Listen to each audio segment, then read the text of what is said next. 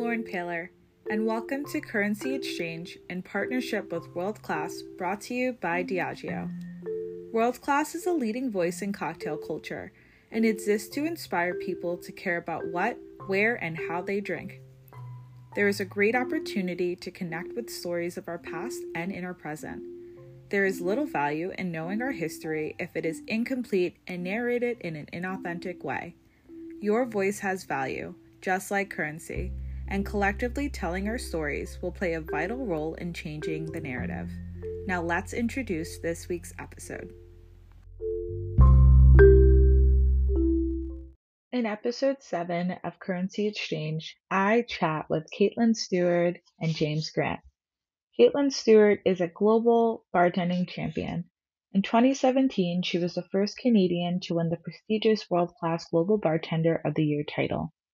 Since then, she has been traveling the world giving seminars on spirits and hospitality, doing pop-up bars at some of the world's best bars, and judging international bartending competitions.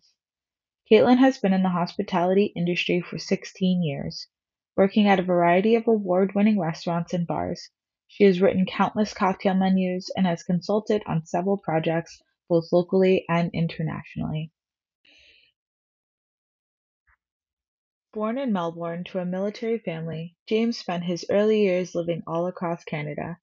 Eventually settling in Alberta, James studied English and creative writing at the University of Alberta, before going on to spend years working in communication and public relations. While living in London, James began working behind the bar and quickly fell in love with the hospitality industry.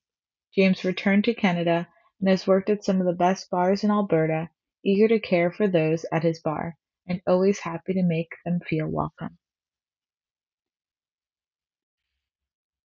Hello everyone, and welcome to episode 7 of Currency Exchange. Today, I am joined by James Grant and Caitlin Stewart from Canada, and I'm so honored to be able to speak with both of them today.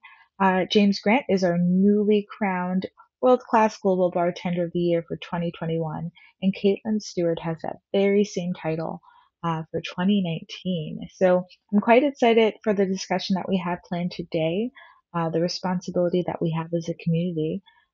So I just want to start off by thanking you both for joining me. Thanks for having us, LP. Thank you. Hi. This is so exciting.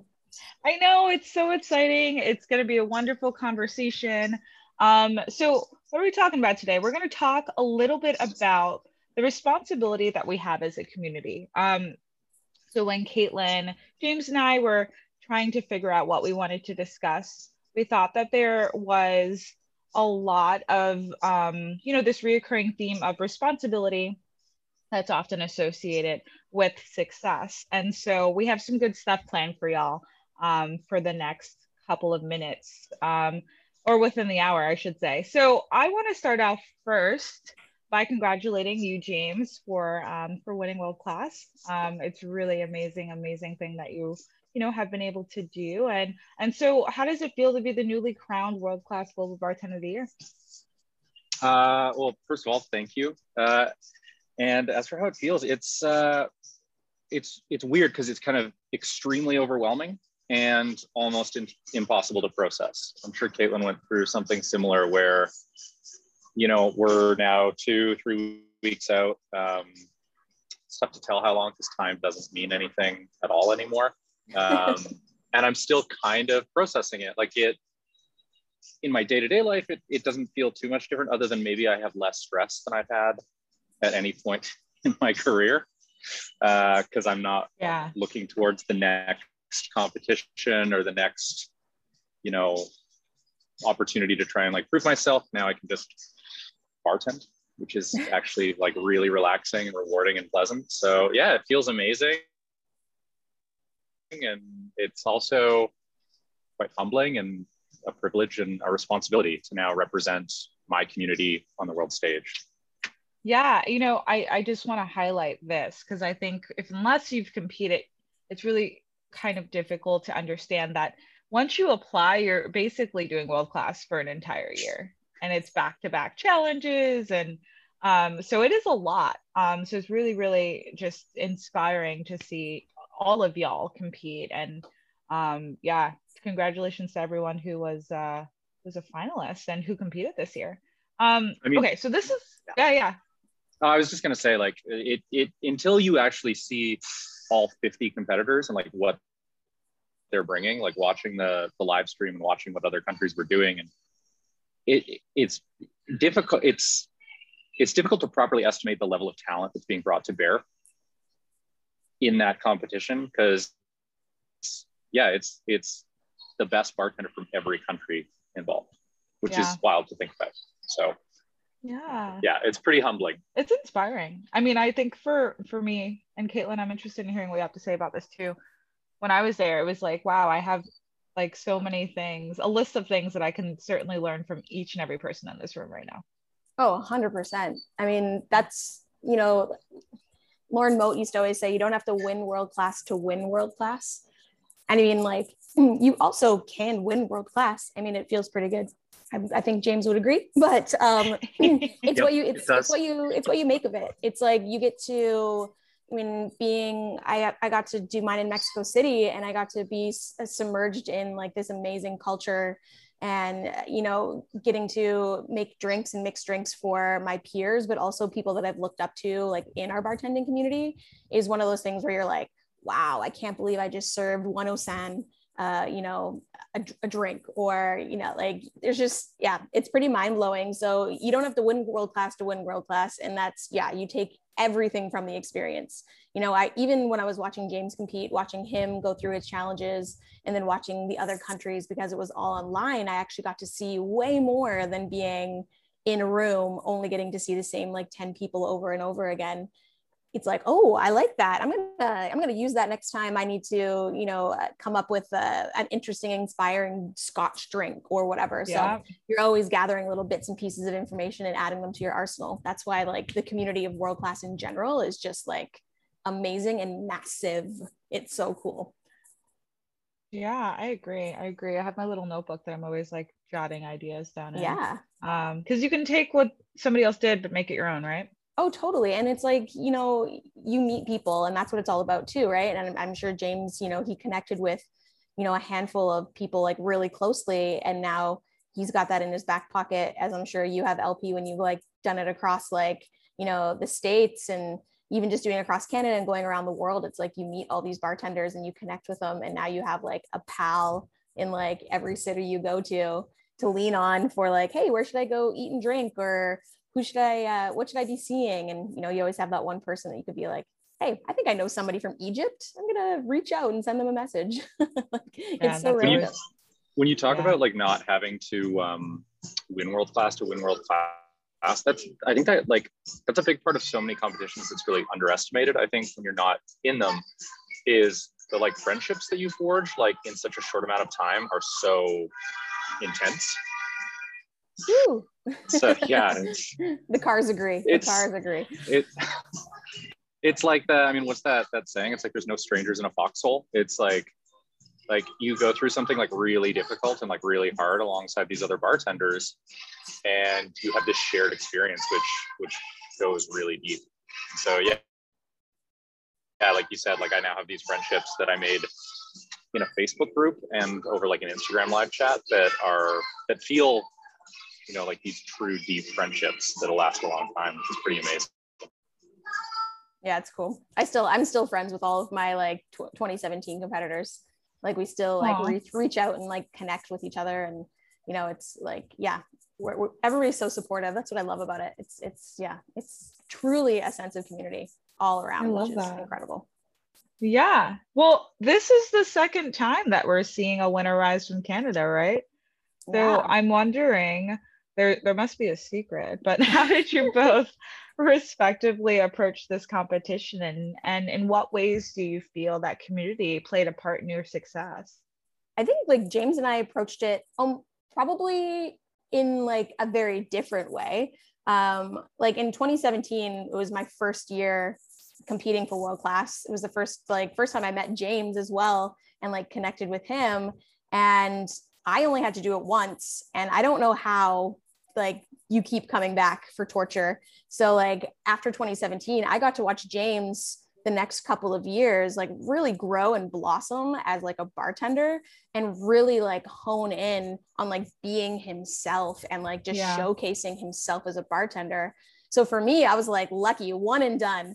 And I was like, thank goodness, because it's a difficult process, but I got to see like my community of bartenders across Canada just like put me on their shoulders and just cheer me on through this like experience that I was going through that I thought was kind of a whirlwind.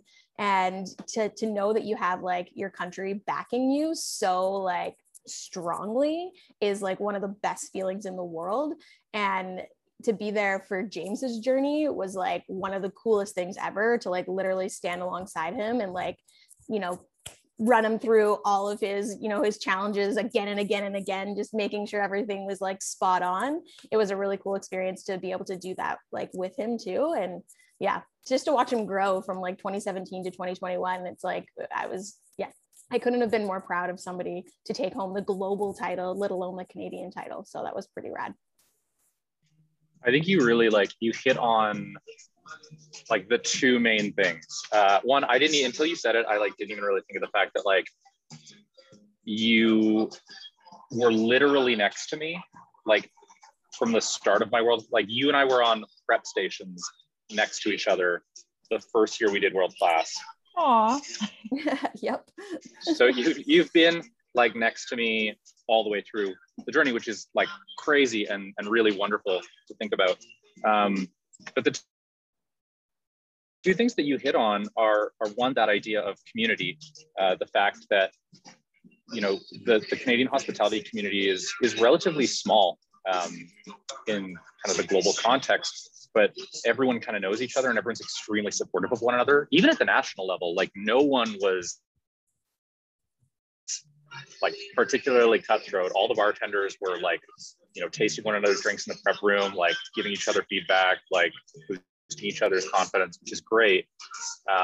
And then once I made it to the national level, you know, we were, I think in some ways very fortunate this year to be competing in Toronto. Like we broadcast from Toronto, and to, you know, be able to go for dinner one night and, you know, every bartender wherever we were was like, I know why you guys are here, like you guys are doing this right now, you're gonna crush it, like good luck. And you know, if we needed something, like our close friend who came second place for the Canadian Nationals, Jess Milley, her bar was like 2 blocks away, we could just like run there, grab stuff. So we had an entire country behind us. But the other thing that I think is really important that Kay touched on is that element of like being yourself. And I think like, Caitlin, one of the things I've always really respected about you is that you know who you are so clearly and are so confident in simply being yourself. Sometimes. Well, I mean, when it counts, I guess. When it counts, there you go.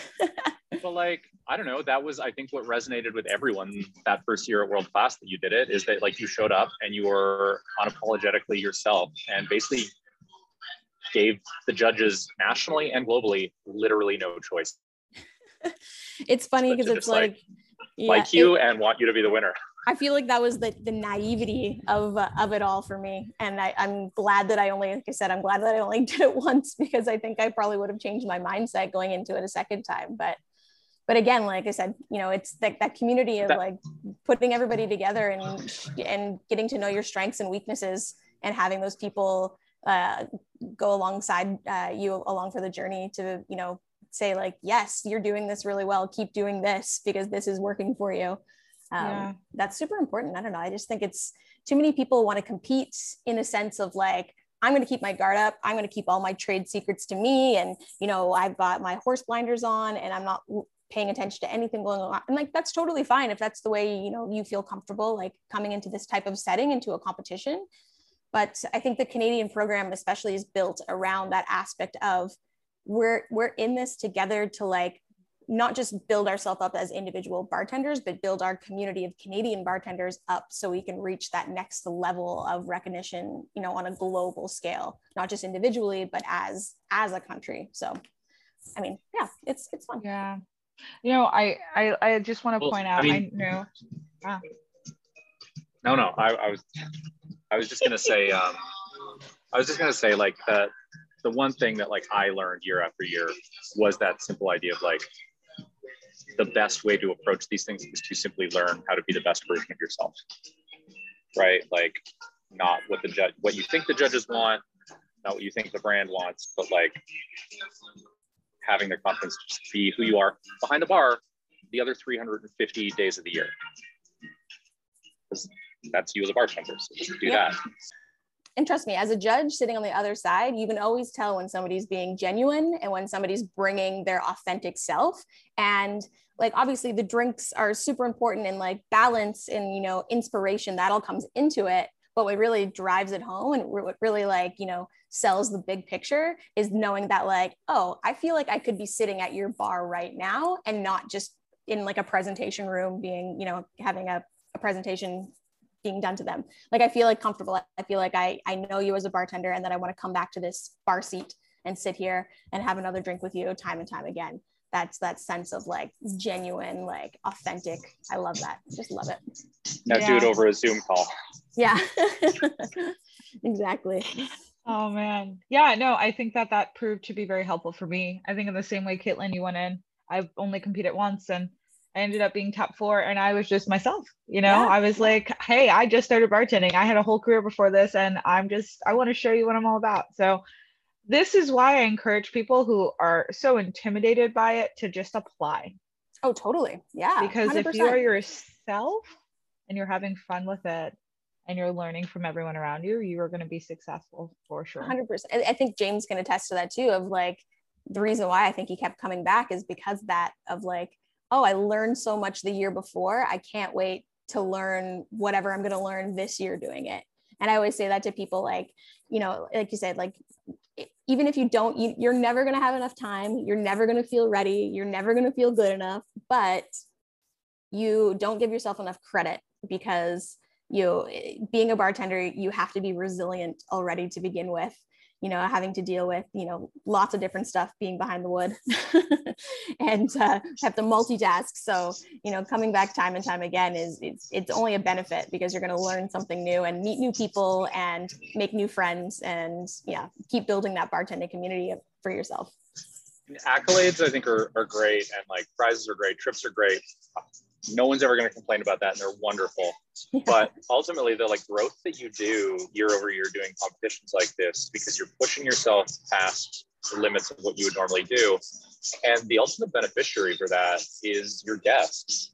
Like, you're developing these incredible drinks. You're learning new techniques. You're getting inspiration from people in your community. And, you know, outside of the 10 days a year that you might be doing competitions, you're behind the bar. So the people that are benefiting from this inspiration and knowledge and development are the people who matter the most, which are your guests. So I think in that sense, like, yeah, anyone that is a bartender should try to compete at least once and just see how they grow. Like, I think about something Charles Joly said, where he's like, you know, you don't really learn anything from the competitions you win. I don't know if that's 100% true, but you learn a lot from the competitions you lose. I agree, right? 100%. Like, yep. I don't know. 2017, Caitlin did incredibly, and I did phenomenally badly. I did so badly. But I came back the next year, probably with, like, the most growth in a single year that I've ever had. Yeah. I don't doubt it at all. That's what's so awesome about it. Awesome. So my next question for both of you. This is a topic that I've been discussing a lot this last year, but it's the responsibility that we have as leaders to ensure that essentially we put our money where our mouth is, right? So you both have interests and hobbies and topics that you discuss or take interest in outside of bartending that are important to you. So what are some of those things? And then additionally, how are you able to find a balance between advocating and fighting for what's right, you know, taking advantage of these hobbies that you enjoy, understanding what influence you have while navigating everything else in the bar world? Because you're bartenders, but you're also people, right? So how do you balance all of that stuff? I don't know if James wants to go first on this one or not, but... Yeah, I mean, it's one of those things that, you know, I think a lot of us come to this industry and stay in it when you get to a certain level because of a certain element of altruism in our personality. Like, ultimately, our job is to care for people and look after them and be of service. And I think that often extends to our interests, our political leanings, the way we see the world. And so, you know, once you win something like this and you have the capacity and the platform to speak to those things and engage with them, I think, yeah, like for me, like things that are really important to me is, you know, like seeing more equitable industry around me, like seeing like a higher degree of equality and seeing an industry that is more aware of, you know, the environmental cost. Like, I live in a very beautiful part of the world and I'm very fortunate to do that. And, you know, I occupy now a real position of privilege in my industry and in society as a whole, and trying to leverage that for people around me that don't necessarily enjoy the same amount of mobility. One of the things that I found really rewarding about World Class this year was working with Kettle One to put together programming to directly benefit my community. So, like, I think, you know, in any city that we live in, like the city I live in is a working class city. It's kind of hard to live in, and there's not a lot of social services. So, like, looking at that and like realizing that I have a responsibility to help wherever I can, not necessarily just behind the bar. You know, I try to, this is a very long-winded answer, but I just, like, if I see a problem, I try to help fix it. Like, and I think that's just something that is natural to people that work in our industry. And it's called hospitality for a reason, I guess, right? We always try to be hospitable, like wherever we can. But I think for myself, like being the second, like, female to win World Class, like Jennifer paved the way to kind of break this chain of, you know, male dominance in the World Class winners, and Jennifer kind of just snuck in there and was like, bam, here I am. And then to have a second female winner like back to back was like, it really solidified, I think, like women bartenders or non-binary bartenders who, you know, somebody who just, you know, isn't that cis male of dominance. And so for me, I was like super stoked that I could kind of continue that, like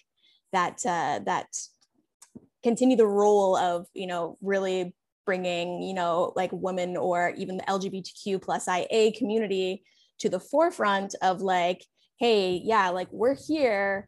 I mean, me, I'm like, I'm here, I'm queer. Yeah, I'm gonna rock this. But I mean, Jennifer too, but, and then having Banny come in there too. And it's just like, for me, it's really important to have that representation of like, you know, yes, like women bartenders are rad.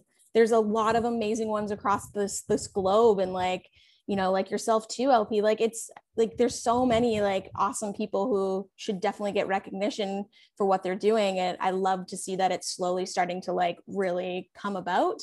I mean, it's still a male dominated industry, which is great, but bit by bit, we're chipping away kind of at that, men versus women versus, you know, everything else in between. So for me, it was really important to like, you know, anytime I would go traveling, anytime I would, you know, do a guest shift behind a bar was just really represent again who I was unapologetically.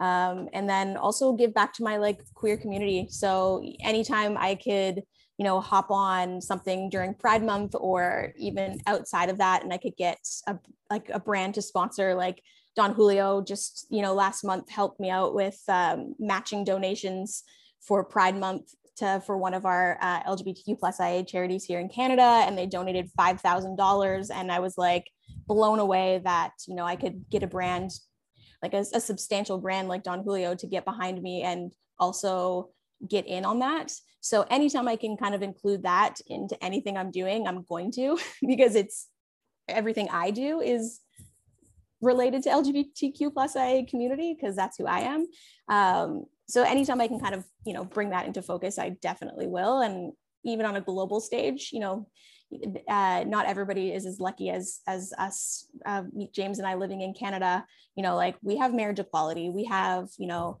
there is still some struggles, but like we have a lot more going on for us here in Canada in terms of the LGBTQIA community than a lot of other countries. So hopefully I can inspire some other bartenders or, you know, people who or consider themselves amongst that community to like get out there, be themselves unapologetically, and know that they have somebody in their corner rooting for them. Because I want to be that person to be like, you know what, be yourself.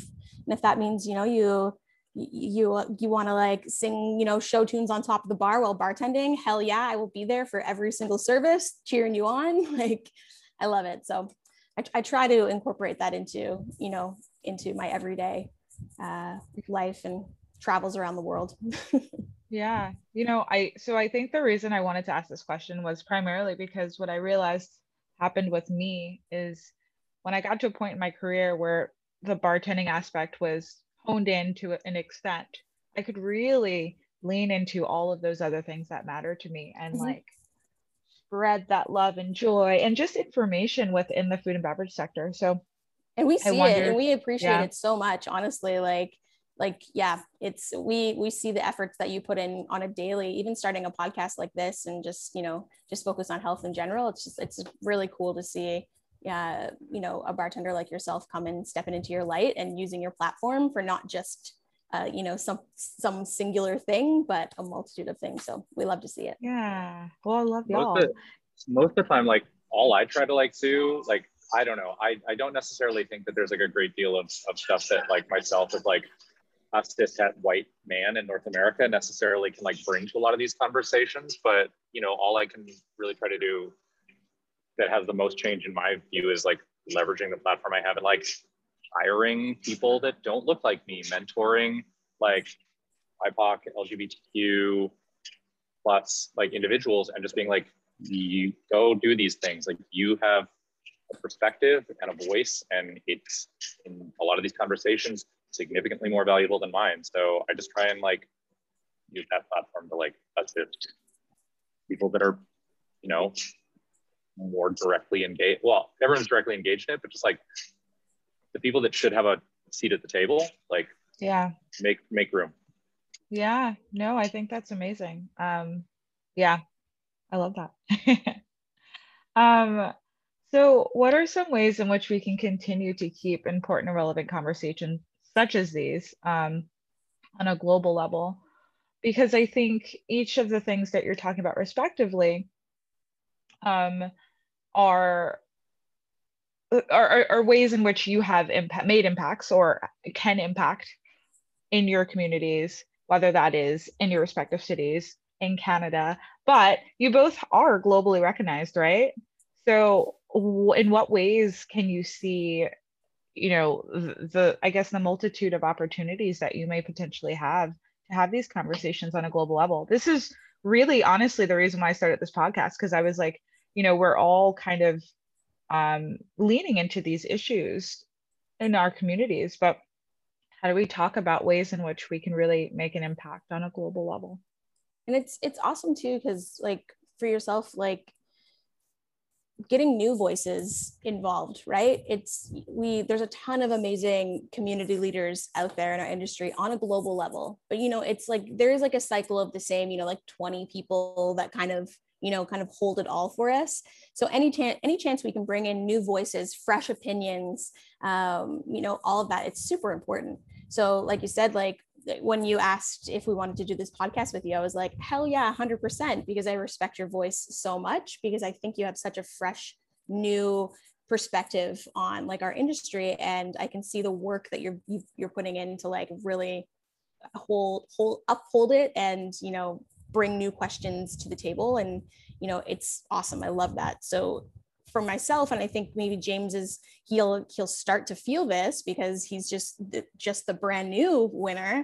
But again, for myself and like on my platform, on social media, my presence, you know, when you do win World Class, a lot of eyes all of a sudden are on you and people are watching what you're doing, and, you know, you're going to please some and you're going to not please others. But again, I think it's really important that you stand in what you believe in and you stand in yourself. And sometimes, like you said, sometimes you're going to, you know, ruffle some feathers, but if it's something you truly believe in, and if it's something that is authentically you. That's very important. And it's, so whether I post, like I said, whether I post on my social channels about, you know, social justice issues, about the LGBTQ plus community, like I said, I'm going to lose followers, I'm going to gain followers, but I know that for myself, that's something important that I always like to try to keep alive in my social presence, and wherever I go. And so I think James will start to feel that and see that too, as he kind of continues on this journey, because it's pretty brand new for him, but it gets a bit daunting. I mean, my favorite part after winning World Class is, you know, I'd check my inbox message and it would be, you know, a bartender from the middle of nowhere, reach out and say like, thank you so much for everything you're doing. You're so inspiring. Like, I got into bartending after you won because, you know, you proved that, you know, a girl can do it, and, or whatever, like all these different things. And to me, that just like is so heartwarming, and I'll answer back. And then they get even more excited. They're like, oh my God, I can't believe you answered me. And I was like, I'm just a regular person, but like, I can't, like for myself, I can't get out of that mindset of like, I'm nobody. I'm just Joe Schmo here in Vancouver. But to some people, you know, like I idolize, you know, like Ivy and Lynette, like, you know, I consider them friends now, but like, you know, I hold them up here on this pedestal that the first time I reached out to them and got a response, I was like, oh my God, this is crazy. I love this, you know? And so the fact that like, now we get to, James and I get to be those people for others. And then they're like, oh my gosh, I can't believe you responded. I'm like, I'm nobody. And I was like, well, actually, no, I have to stop saying that, because I am somebody to someone out there. And that's pretty cool. And that's the best thing. You're Caitlin Stewart. I actually still am nobody. So. No. You will quickly realize that your name now holds a little bit more weight than what it used to. Yeah, like I think you touched on like the one thing that I'm starting to notice the most is just like, yeah, the ability to like take the spotlight that's sort of been put on me and like try as much as I can to just like redirect it like wherever I think it will do the most good. I mean, the nice thing about World Class and kind of the platform it gives you, I find, is like, you know, you're not necessarily beholden to like being a specific person. Like you look at the 12 global winners, like we're all extremely different people. So yeah, like for me, like I am easily from the smallest market. I still feel like I am just like a weird, like scrappy kid that used to play in like punk bands. And now all of a sudden I'm like on the world stage. But that just means that like, that is what I can kind of try and like leverage. Like there are kind of social issues here in the city or in Canada as a whole that like I want to talk about. And yeah, like there's a certain degree of interpolation where like that message is going to find its audience, and the people that don't necessarily want to listen to it, I don't know, get lost. I don't care. Yeah. If they listen to that message and like it prompts like a thoughtful conversation, or like it prompts them to think about it like and change an opinion on something, great. If not, then they're not really necessarily someone I wanted in my. I agree 100%. I love that. And I love that your interests are so different, but very similar. Because I think it's important to stand your own ground, be, you know, in passion and advocate for the things that matter to you, be open to any, you know, any critiques that come along the way to make yourselves better people, and then go from there. Like, that's really all you can do. You can't really ask for much more than that, right? Yeah. You can't please them all, unfortunately. Right. Yeah. So you gotta be happy with the ones that you do, you know, resonate with. Yeah. You have to be happy with yourself at the end of the day. So yeah. Well, I think one thing that, like, I don't know if you guys, I assume you have had these conversations. I mean, I think we all have these conversations in the industry, but it's just like the idea that, you know, everyone, you can tell who hasn't worked in the service industry, and like it would be beneficial, I think, for everyone to work in the service industry like a year of their life, because it exposes you to such a broad diversity of individuals and such a cross-section of society that you come away from it with an appreciation of differing perspectives and a greater respect for everyone around you. And, you know, I think if we can somehow impart that experience to our guests or people around us, like that in and of itself is like one of the greatest opportunities that we have, given the platform that World Class gives us in this role. I agree. Yeah, 100%. All right, so I have one more question for both of you. It's my favorite question to ask. So both of you being in Canada, I'm curious as to if you could eat or drink anywhere. And I know the world is slowly reopening. So this question may not be as relevant as it was before. But if you could have a drink or a meal anywhere in Canada, where would it be and what would it be? Ooh, I mean, that answer's pretty easy for me. Our very first Canadian world-class winner, Jennifer Cormier, owns... This is exactly my answer. Yeah, him and his wife own the most amazing restaurant in Halifax in Nova Scotia called It's called Bar Kismet, and the food is chef's kiss. It is like the best meal I've ever had. I've eaten there maybe 3 or 4 times now. Anytime I go to Halifax, we always stop by there, but it is probably the best food I've ever had in North America. It's like freaking... Annie Jenner's wife is the chef and is just amazing. They like use lots of local stuff, lots of local seafood. And, you know, obviously they have an amazing cocktail program, an amazing wine program. It's just, it feels like home when you go there. And it's, yeah, I would kill to go and eat at Bar Kismet right now. I love that. Get me to the East Coast. I mean, yeah, it's exactly the same answer with the exception that I've never been. I've never had the opportunity to go to Halifax. It's the city I've wanted to go to the most in Canada for years.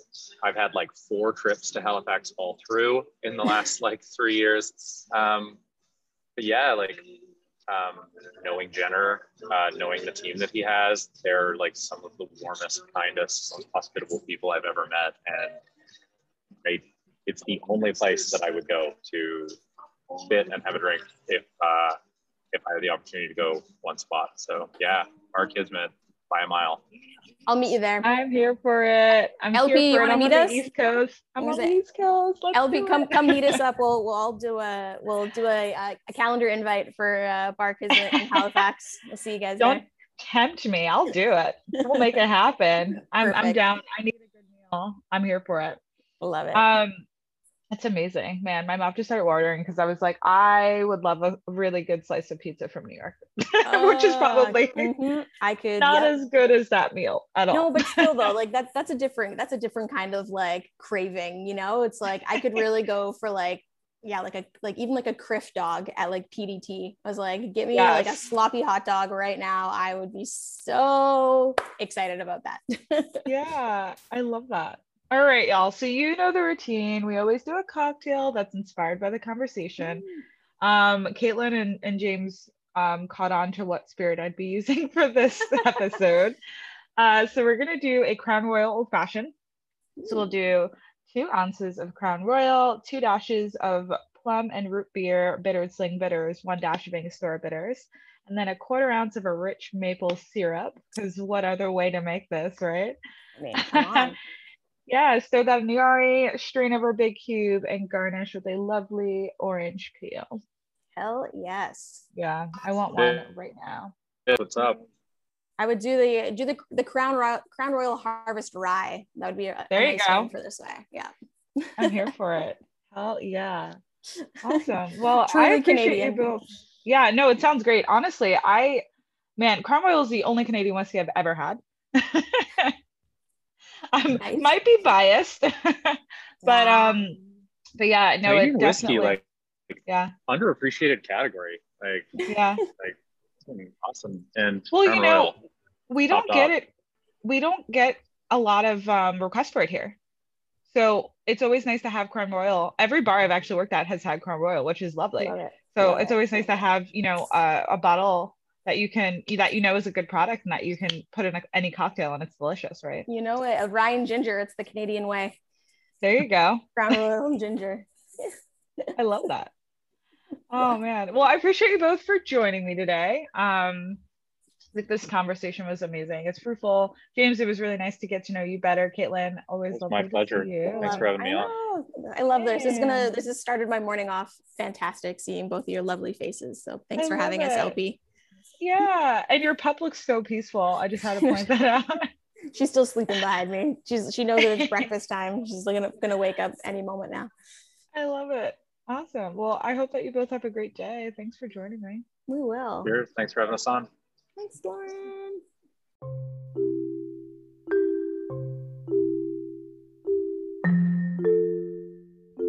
Thank you for listening to the Currency Exchange podcast. To learn more about Currency Exchange, World Class, or Diageo, visit fohealth.org/currency-exchange-podcast.